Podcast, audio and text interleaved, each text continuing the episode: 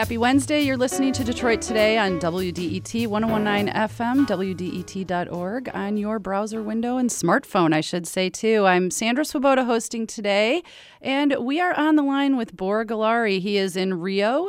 He finished his Olympic experience, at least competitively, yesterday with the medal race. He's sailing a boat called the NACRA 17.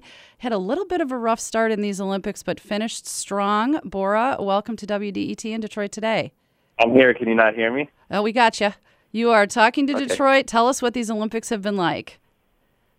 Um, it's the weather for the competition was uh, challenging. I don't know. It's always whenever it seems like we go to a big event, it's not normally like that, or you're what you train for. And I have to say that was uh, typical this time, but um, it's been good.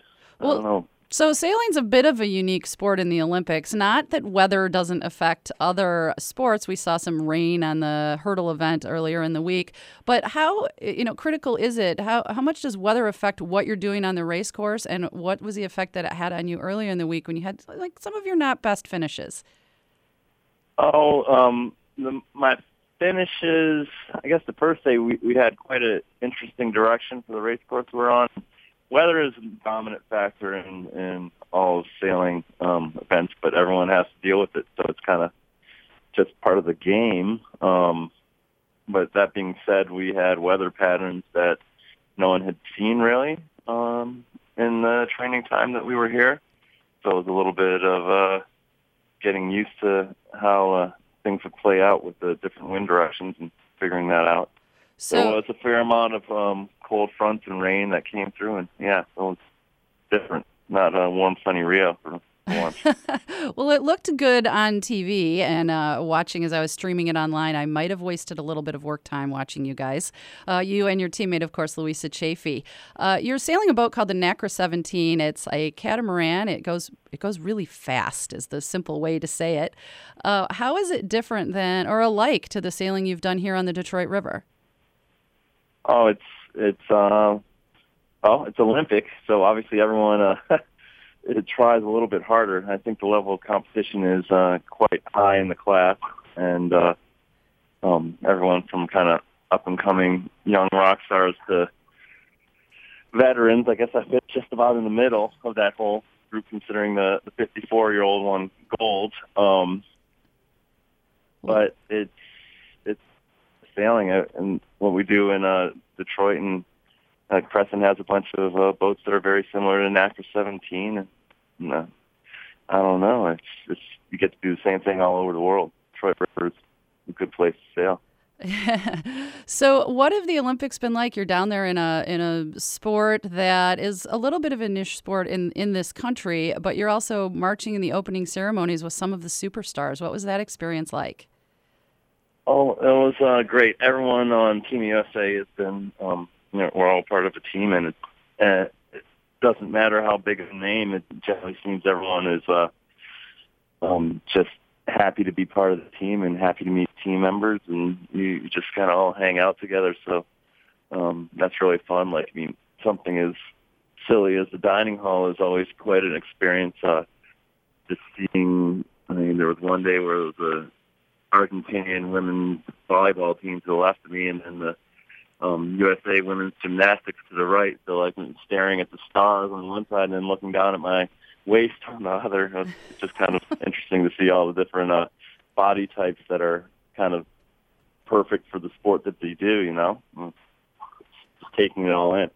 well, let's talk about your sport and the competition a little bit more. We talked about the challenging weather conditions in the first set of racing you did. The NACRA 17s, you had 20 teams in your fleet from all over the world. Uh, you had the challenges of weather on the first day, and then I believe there were some equipment issues. What happened there? Uh, yeah, I was. Uh, well, basically, there's a um, small line that runs pretty high up the mast that I hang from, and I had replaced it couple days for the regatta. I didn't want it to fail, and um, through some, I was I was trying to be a little bit um, tricky and wrap my trapeze wire around the shroud and pull basically the mast to the windward side of the boat to gain some riding moment. And unfortunately, the line was not as chafe resistant as my old stuff, and it sailed rather quickly. Um, so in the, I think it would have been the first race on that one day, I just basically was sailing along upwind in a pretty good spot, and I dropped from the sky, fall off the boat, and kind of watched the boat sail away and capsize. Um, it's a pretty disheartening feeling. How mad was Louisa, so, uh, your crew, when you did that? I I don't. She wasn't mad. I think she was uh, panicked. That it was it was actually. Uh, so I, now I'm remembering all the things that happened. Well, I, I'm capsized. Boat capsized. The one weather daggerboard actually got catapulted out of the hull, and she got to stay with the boat. So now the boat's on its side. It's blowing about 20 knots at this point, and um, there's no rescue boats really because our coaches are are kind of quarantined in like this little area to leeward of the start line. And the boat's blowing away from me at a, a couple knots, and I'm trying to. I have all this gear on, so it's pretty hard to swim. So I'm trying to catch up to the boat, pick up the da- dagger board that's floating along the way, and now I'm one arm swimming. Uh, by the time I got close enough to the boat to to hand her the dagger board, I think she was quite concerned that I was just gonna she was gonna lose me for some period of time. Just happy I made it back But yeah, it was it was quite an experience. I remember being quite tired. Yeah. So, uh, so yeah, despite that was, that was the first failure. so despite having to count two worse than last finishes because of the way the scoring goes in sailing, you came back to actually make the medal race, finish in the top ten. How did you recover and move into some, frankly, really great finishes? Um, yeah, it was it was kind of interesting. After that happened, um, I mean the the goal of what we could achieve was pretty clear in my mind.